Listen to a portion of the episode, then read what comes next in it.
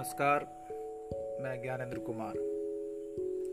आप सबके बीच मैं अपने किए गए वादे, बिहार की बात आप सबके साथ, जो कार्यक्रम मैंने आप सबके साथ शेयर किया था, उसको लेकर के आज दूसरे एपिसोड में आप सबके साथ जुड़ जुड़ा हूँ। साथियों, मुझे ये बताना है कि हमारे बिहार में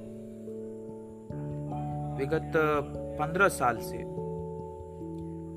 भाजपा व जदयू की सरकार है, जिसका नेतृत्व सुशासन बाबू के नाम से जाने जाने वाले नीतीश कुमार जी कर रहे हैं। यहाँ पर मैं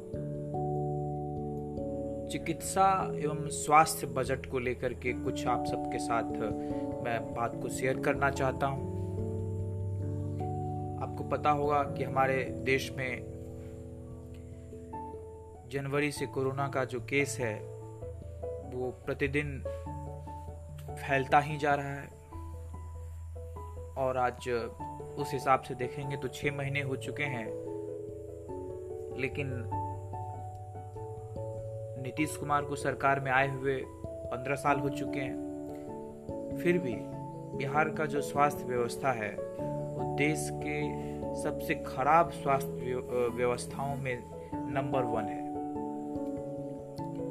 आप जब बिहार सरकार का बजट देखिएगा तो इसमें सिर्फ़ चिकित्सा बजट के नाम पर उन्होंने कभी भी एक परसेंट से ज़्यादा का बजट अलॉटमेंट नहीं किया बिहार सरकार ने आम जनमानस के लिए। तो हमारा सवाल नीतीश कुमार जी से है कि बिहार की जनता के स्वास्थ्य से आखिरकार आप खेलते क्यों हैं विगत पंद्रह सालों से?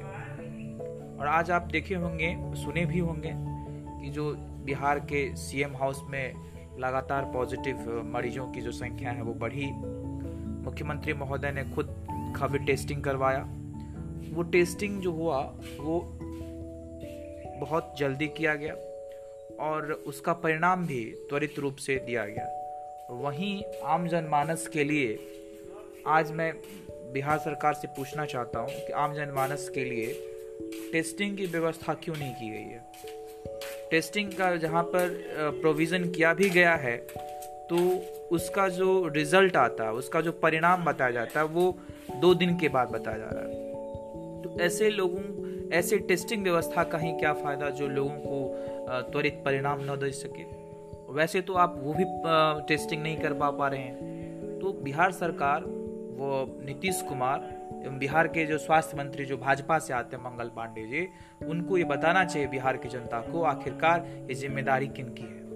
यदि वो अपनी ज़िम्मेदारी को ठीक से नहीं निभा पा रहे हैं तो उन्हें क्यों नहीं इस्तीफा देना चाहिए? बिहार की जनता को क्यों वोट देना चाहिए कि उन्हें फिर से पंद्रह साल के बाद भी जो उनका लचर स्वास्थ्य व्यवस्था की उसके बावजूद उनको फिर से चुनाव में विजय दिलवाएँ? क्यों क्यों करेंगे ऐसा बिहार की बारह करोड़ जनता? स्वयं विचार कीजिएगा।